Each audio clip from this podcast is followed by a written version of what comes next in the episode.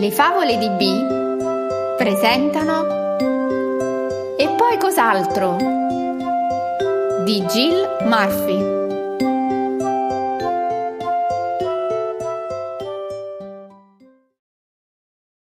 Posso andare sulla luna? Chiese Baby Orso, No, non puoi. disse la signora Orso. È tempo di fare il bagno. Comunque dovresti prima trovare un razzo.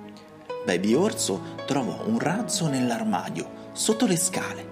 Trovò un casco spaziale sullo scolapiatti in cucina ed un paio di stivali spaziali sul tappetino di fronte alla porta. Prese uno scatolone, il suo orsacchiotto, del cibo per il viaggio e salì su per il camino. Si parte! Un gufo gli si avvicinò, Che razzo creativo! disse. Dove stai andando? La luna! disse Baby Orso, Ti piacerebbe venire? Sì, per piacere. disse il gufo. Un aeroplano rombò tra le nuvole. Baby Orso salutò e qualche passeggero rispose al saluto.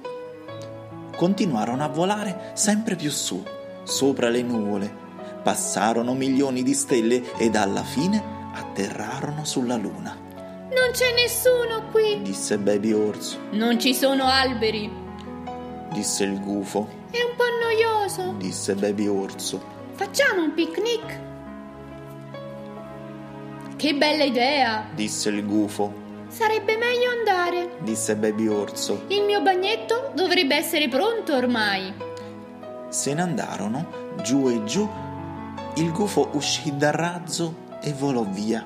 Arrivederci! Disse. È stato bello incontrarti! Iniziò a piovere e la pioggia gocciolava attraverso il casco di Baby Orso. Tornò a casa Baby Orso giù per il cammino e atterrò sul tappeto del salone con un boom. La signora Orso entrò nella stanza. Guarda in che stato stai! rimanendo a bocca aperta e lo trascinò subito in bagno, Perché sembra che tu sia stato su per il camino. In effetti, disse Baby Orso. sono stato su per il camino. Ho trovato un razzo e ho visitato la luna. La signora Orso rise, Tu e le tue storie! disse. E poi cos'altro?